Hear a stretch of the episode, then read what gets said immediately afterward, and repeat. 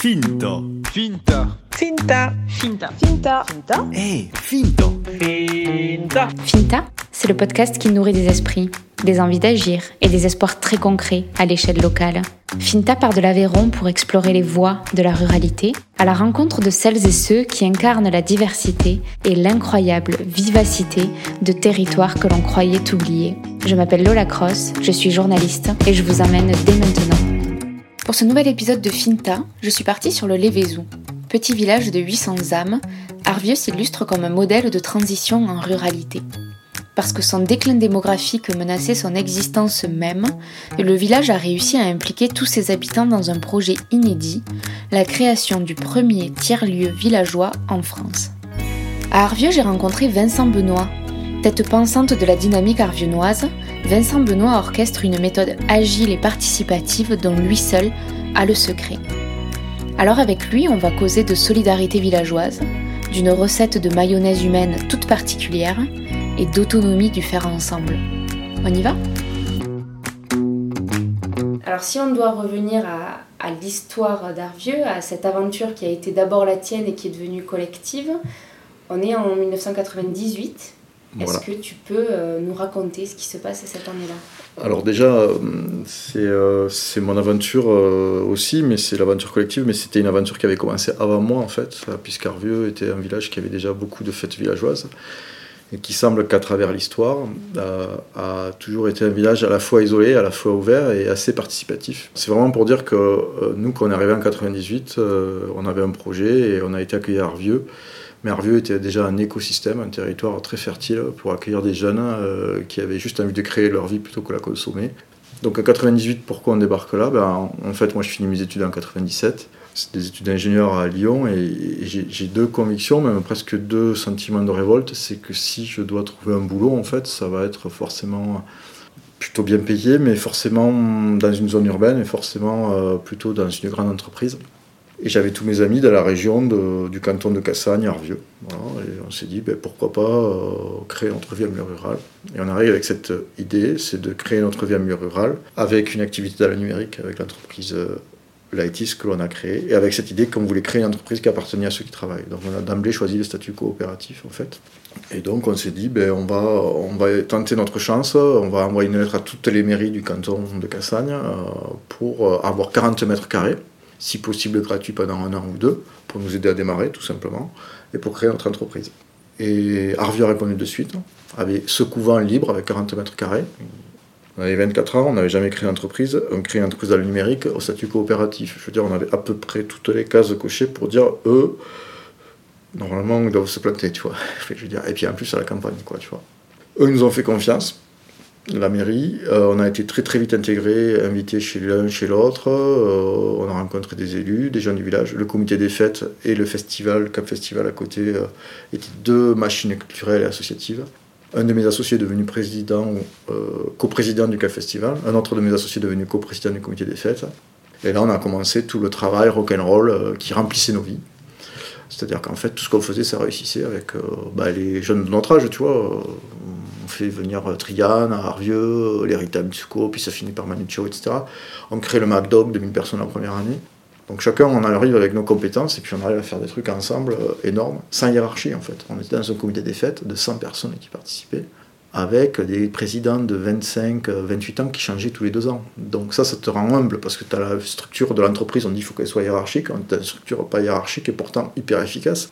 Donc il y a ce miracle hervénois, si tu veux, c'est de dire que ce village, il croit à lui, et quand il doit se sortir les doigts, ben, il le fait. Et mon rêve, vraiment, en venant en milieu rural, c'était de créer une, petite Silicon Valley rurale, en fait. Je voulais le beurre et l'argent du beurre. C'est-à-dire, je voulais choisir mon lieu de vie, et je disais souvent, je veux habiter dans le trou du cul du monde et voir le monde entier passer. C'était pour expliquer qu'en fait, je ne faisais pas le deuil de, de la culture, je faisais pas le deuil des rencontres, je faisais aucun deuil, en fait. Je faisais le, juste l'idée que j'allais devoir créer. Donc je dis souvent, euh, dans un petit village, si tu veux voir un concert, il te faut l'organiser. Qu'est-ce qui se passe dans un petit village où tout vient à manquer? Il te semble que tout vient à manquer, tu sors de la rue, tu veux faire un truc, et ben tu vas commencer à dire quelles sont les ressources disponibles, Eh ben, c'est mes voisins. Mes voisins ne me pas forcément, ils n'ont pas forcément fait les mêmes études, ils ont pas forcément. Eh ben, avec des gens très différents, tu construis un projet commun.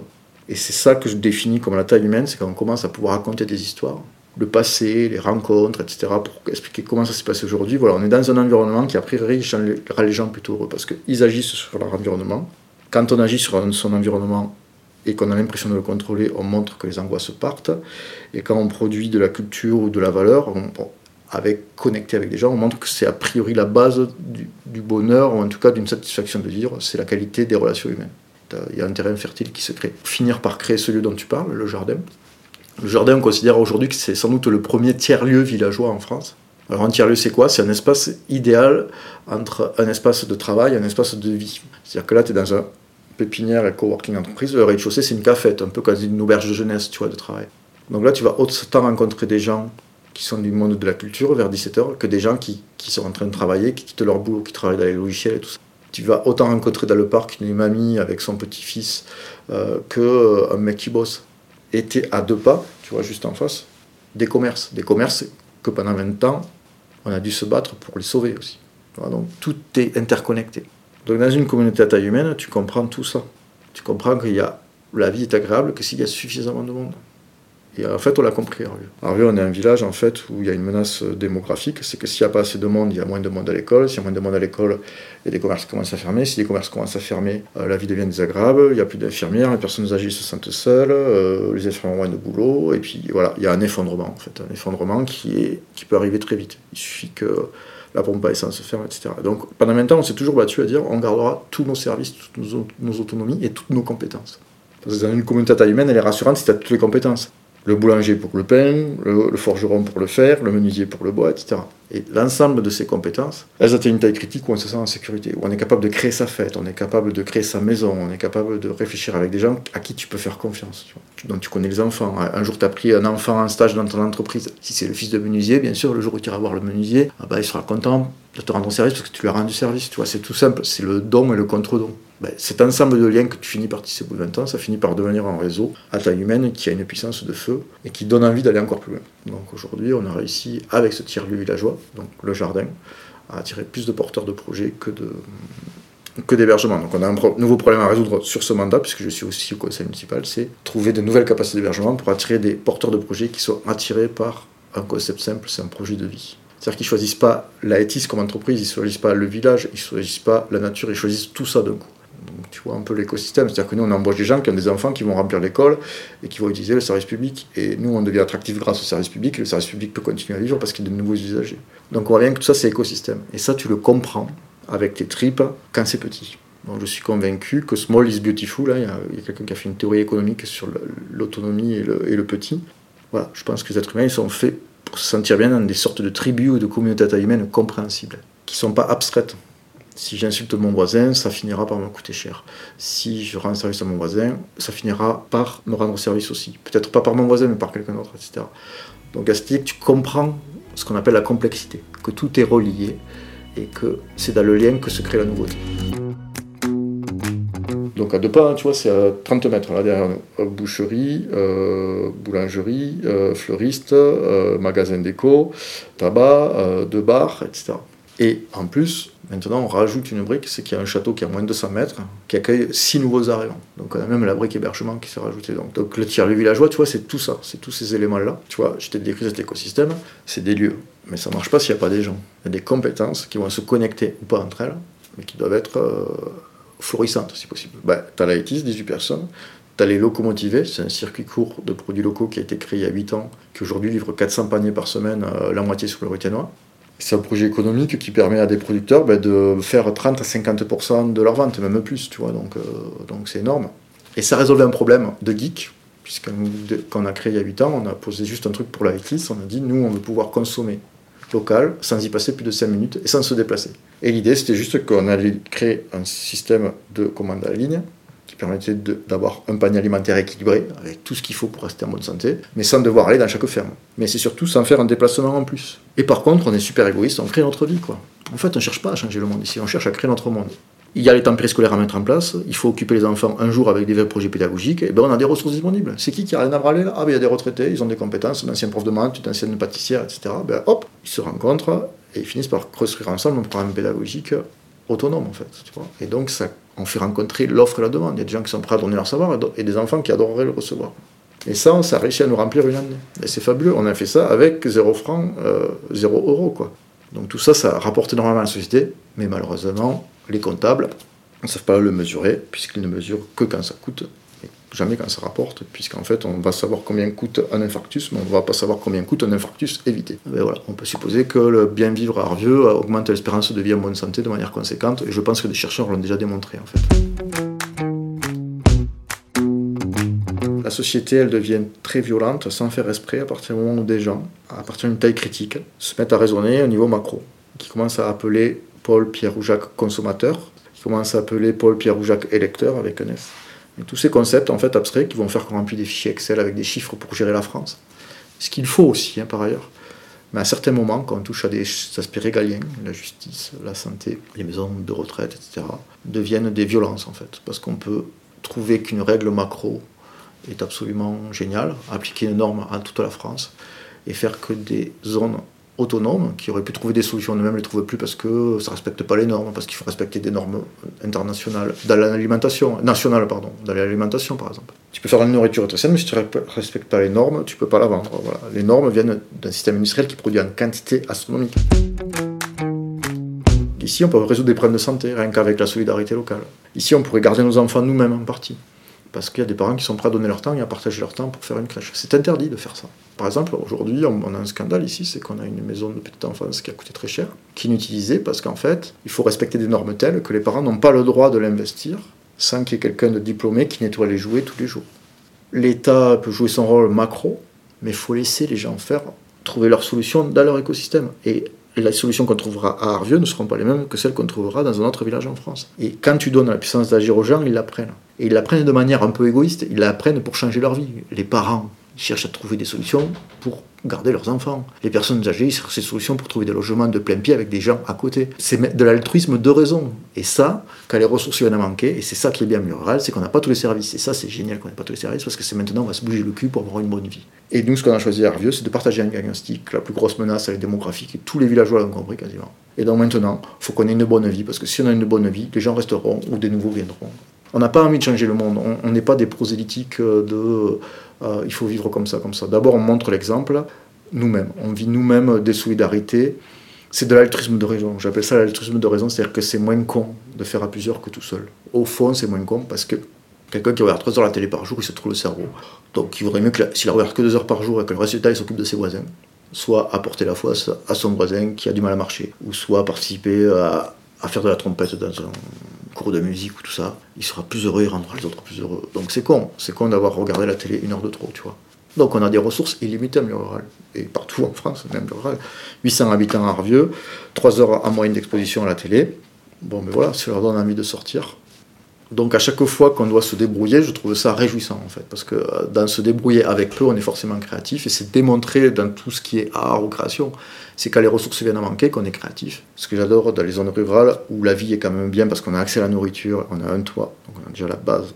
Souvent on a la base, mais quand les services publics se barrent et tout ça, c'est toujours une catastrophe aussi. Mais des fois, c'est génial, parce que quand les ressources viennent à manquer, la stratégie la plus efficace dans les systèmes, c'est la coopération. Donc on est contraint de coopérer ma théorie, c'est ce que j'appelle des leçons de mayonnaise. J'appelle ça leçon de mayonnaise, c'est qu'en fait, la plupart des territoires, ils ont tous les ingrédients pour faire une mayonnaise. Alors, tu vois, une mayonnaise, c'est pas compliqué, c'est as de l'huile dans une bouteille, tu as un œuf dans sa coquille, tu as de la moutarde dans son pot. La plupart des gens que je vois dans les entreprises ou ailleurs, je vois que l'huile reste dans sa bouteille, donc chacun garde son égo, tu vois. En gros, je suis l'huile et je reste l'huile. L'œuf reste dans sa coquille, je suis œuf et je reste œuf dans ma coquille. Donc chacun reste soit avec sa structure donc, dans tous les territoires, souvent, euh, quand c'est pas trop la mort, que tout le monde n'est pas encore parti, on a tous les ingrédients. On a le menuisier, le boulanger, etc.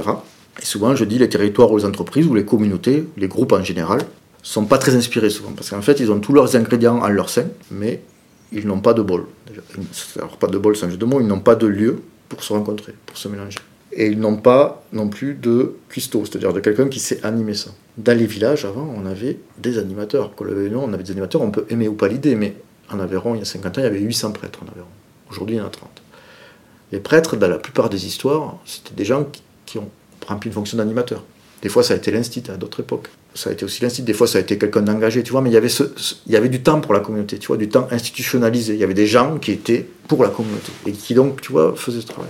Et il y a autre chose qu'on n'a pas souvent, c'est la méthode. C'est-à-dire que tu as le cuistot, mais tu n'as pas la recette. Donc, quand tu as le bol, tu vois, tu crées une pépitière d'entreprise, une salle de spectacle, un café, c'est des lieux de rencontre. Donc, tu as créé les lieux, les espaces. Après, les gens, ils vont commencer à se mélanger. Il y a deux choses importantes, c'est qu'il faut qu'on ait des apprentissages pour gérer notre ego. Accepter de sortir de notre bouteille, de notre cookie, de se dire, je vais mélanger.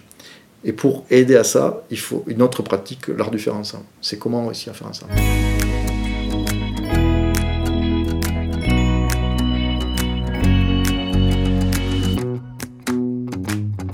Harvey, on a développé une méthode participative qu'on pourrait appeler la méthode agile et participative.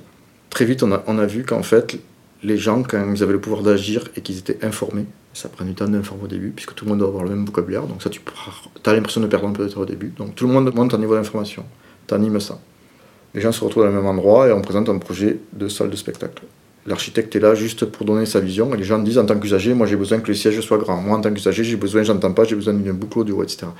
Et d'emblée, on fait travailler les gens autour d'un prototype qui a été fait par l'architecte. Mais c'est pas l'architecte qui anime la réunion, c'est quelqu'un qui l'aide. Et les gens, ils peuvent critiquer le prototype, ils ont le droit de le détruire ou pas. Et grâce à ça, on n'a plus de concours d'égo, tu vois. Les gens, ils se mettent à attaquer un objet. Ben, donc, ils n'attaquent pas, ils se mettent à jouer. Et quand ils se mettent à attaquer un objet, ils se mettent autour. Et quand ils se mettent autour, ils sont plus face à face, ils sont côte à côte. Et parce qu'ils sont côte à côte, ils commencent à jouer. Et l'idée de l'un amène l'idée de l'autre. Et on finit par obtenir la mayonnaise. C'est que la contrainte de celui qui est gros, qui veut des sièges euh, qui sont un peu plus larges, avec la contrainte de celui qui veut que les gens ne s'endorment pas, on finit par faire le design parfait du fauteuil. Et quand tu lèves toutes les critiques, tu as cette sensation de mayonnaise. Tu vois, en 2-3 minutes, tu as trouvé une solution. Une solution qui coûte moins cher, qui est mieux. Dis-moi, dans les méthodes habituelles d'une mairie, si c'est possible de résoudre ce problème de design. Je pense pas. Parce qu'en fait, le maire, il va envoyer un mail à l'architecte en disant oui, il y a des artistes qui voudraient avoir des praticables. Bon, ok, donc l'architecte, il fait un truc, il renvoie au maire. Le maire représente à ses élus en conseil municipal. Il redit plus ou moins aux artistes ah oui, l'archi a prévu ça, c'est nul. Oh, vous faites chier, j'ai fait ce que vous avez. Tu vois. Et ça, rien qu'avec des emails, même avec le numérique, c'est catastrophique. Il n'y a jamais les ingrédients mélangés. Et quand tu es élu, par contre, il faut voir ça comme une chance, c'est pas comme une perte de pouvoir. Et quand tu es élu au début, tu peux le voir comme une perte de pouvoir. Tu te dis, mais pourquoi c'est eux qui décident? Parce qu'ils savent mieux faire que toi. Tu t'en fous. Ton but, c'est d'être animateur. T'es maire, c'est pas d'avoir le pouvoir. Ton but, c'est que la mayonnaise, elle prenne.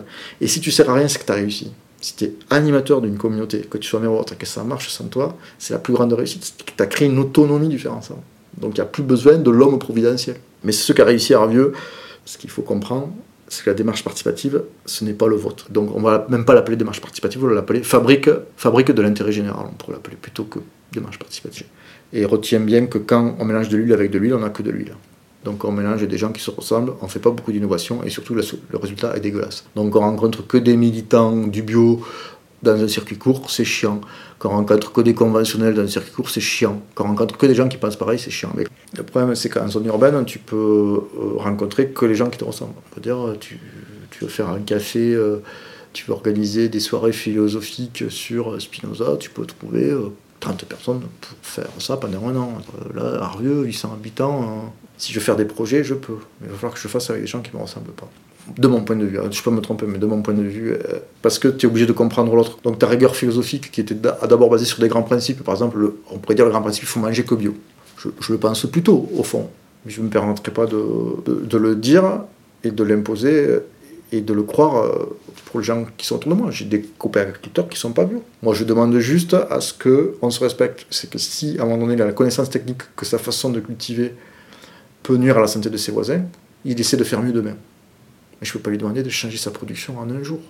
Je ne peux pas lui dire t'es un connard parce que tu es conventionnel. Et souvent on fait ce confusion. Donc en milieu rural, si tu oublies un peu ton ego, et à la place de les insulter, tu discutes. Et en discutant, tu te mets à comprendre. Et tu te poses avec, en humilité la question, si j'étais à leur place, qu'est-ce que je ferais? Et en te posant cette question, tu te rends compte que les problèmes sont souvent beaucoup plus complexes. Donc dans une communauté humaine, sur des sujets aussi importants que l'alimentation, tu commences à comprendre que tout est beaucoup plus compliqué que ce que tu vois à la télé tu commences à comprendre ton voisin. Ça ne veut pas dire que tu vas l'aimer. Ça veut dire que si tu commences à le comprendre, tu vas comprendre qu'il y a des choses que si tu veux que demain soit un peu mieux qu'aujourd'hui, c'est pas en disant aux gens que leur façon de faire c'est de la merde. L'important c'est de réussir ensemble. Et les convictions, elles sont importantes, mais elles relèvent, dans le débat public, elles relèvent de l'intimité religieuse presque, tu vois. Je peux réussir un acte solidaire avec des gens qui se disent racistes, par exemple. Pourtant, quand on doit faire un acte de solidarité concret, ils sont là. Donc tout est beaucoup plus compliqué. Et ce que j'aime en milieu rural et dans la culture paysanne, c'est qu'on mesure la qualité des choses, souvent, dans la culture avéronaise en tout cas, au résultat des actes, plus que des idées. Nous, on a l'art d'organiser le débat autour de projets. On parle économie, donc on pourrait dire plutôt droite, et on parle culture plutôt gauche. Ben, on a tellement peu de ressources que chaque contrainte devient une opportunité. La culture devient une opportunité économique, et l'économie devient une opportunité culturelle, puisque c'est les commerçants du village qui financent, par le sponsoring, des activités culturelles. Donc, Albert Jacquard dit, nous sommes les liens que nous tissons.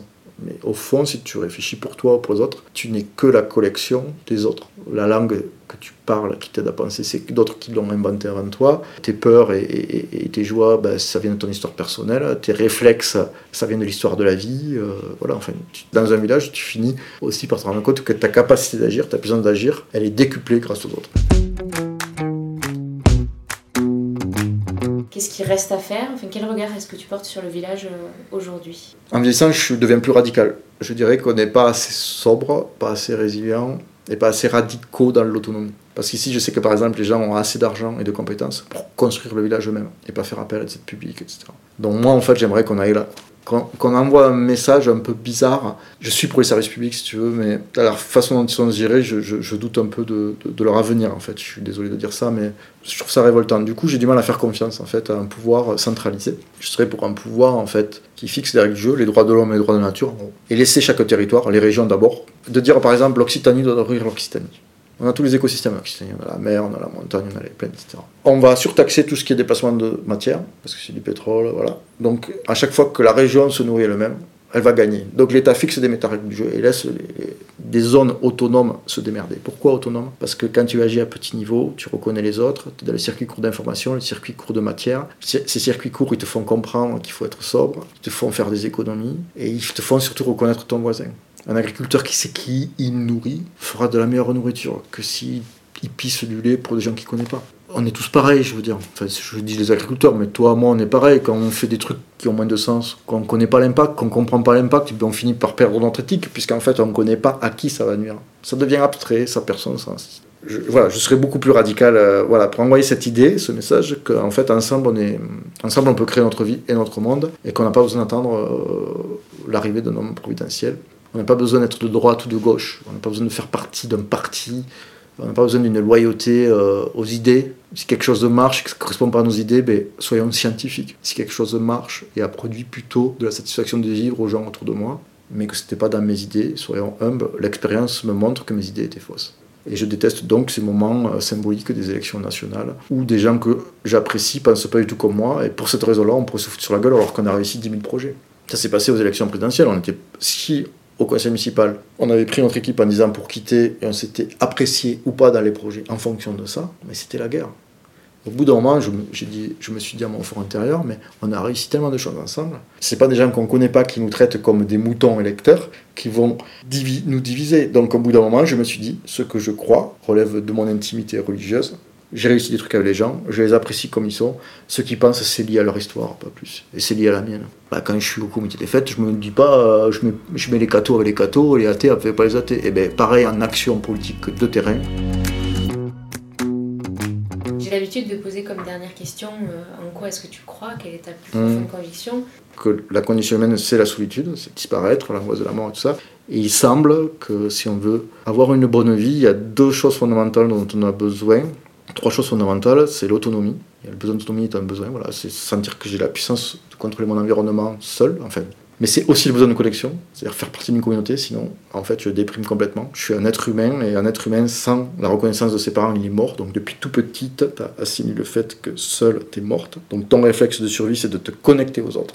Donc j'ai besoin d'autonomie, j'ai besoin de me connecter, et plutôt que réfléchir, agir. Parce qu'on montre qu'en fait, quand un être vivant agit sur son environnement et qu'il a l'impression d'être efficace sur son environnement, il se sent plutôt bien.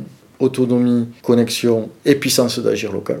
Ben, si tu as ces trois choses, normalement, tu es en bonne santé. Donc moi, je crois juste que je veux avoir une bonne vie. Quoi. Et, c'est très égoïste, mais je, je cherche par contre à avoir l'éthique de ne pas nuire aux autres. Et ça, c'est très ambitieux. Et donc, polluer la planète, c'est compliqué parce que mais à chaque fois que je mets de l'essence dans ma voiture, et j'en ai besoin, hein, voilà, je ne veux pas me marginaliser, ben je sais que je finance une économie de guerre en fait. Et, et ça ne m'empêche pas de dormir, tu vois. J'ai pas envie de culpabiliser les gens, on n'est pas dans la culpabilité. Mais je me dis, j'aimerais être dans une société quand même où l'essence coûte cher et, euh, où un maraîcher bio a un salaire deux fois plus élevé parce que lui, il n'utilise pas de pétrole. Bah, tu vois, c'est pas vrai. Je suis dans une société, dans un État, dans une économie qui a des règles du jeu qui paie plus cher la nuisance que la bienfaisance.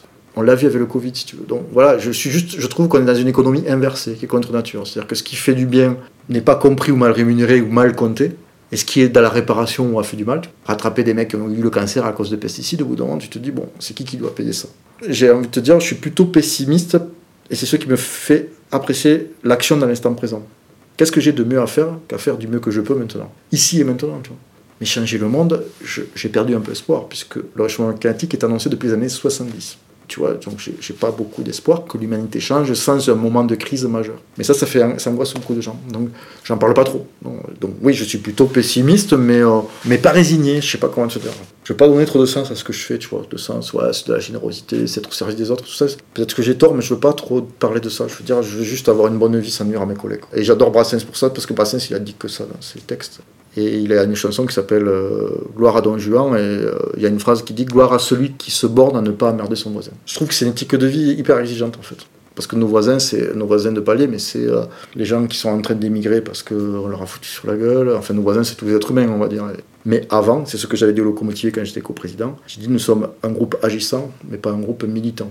Nous n'avons pas à dire aux gens, c'est nul d'aller au supermarché. Ça, c'est pas le truc. On doit rendre la distribution alimentaire tellement pratique qu'aller au supermarché, c'est moins intéressant. Ou alors, on doit convertir le supermarché pour qu'ils achètent que local. Si c'était ça la solution, à la fin, pourquoi pas, tu vois? On aurait résolu notre problème écologique. Si les producteurs sont bien payés et que c'est le supermarché qui distribue à prix normal la nourriture, ben oui, pourquoi pas. Merci Vincent. Ok, ben merci à toi, Lola. Merci. Vous êtes arrivés au bout de ce nouvel épisode de Finta. S'il vous a plu, parlez-en autour de vous, partagez-le à vos amis, c'est le meilleur soutien que vous puissiez apporter à Finta pour qu'il continue son chemin. Retrouvez Finta sur Instagram et sur Facebook, finta.lepodcast, pour ne rien rater des nouveaux épisodes et de leurs coulisses. On se retrouve dans 15 jours. D'ici là, gardez l'œil ouvert, soyez curieux.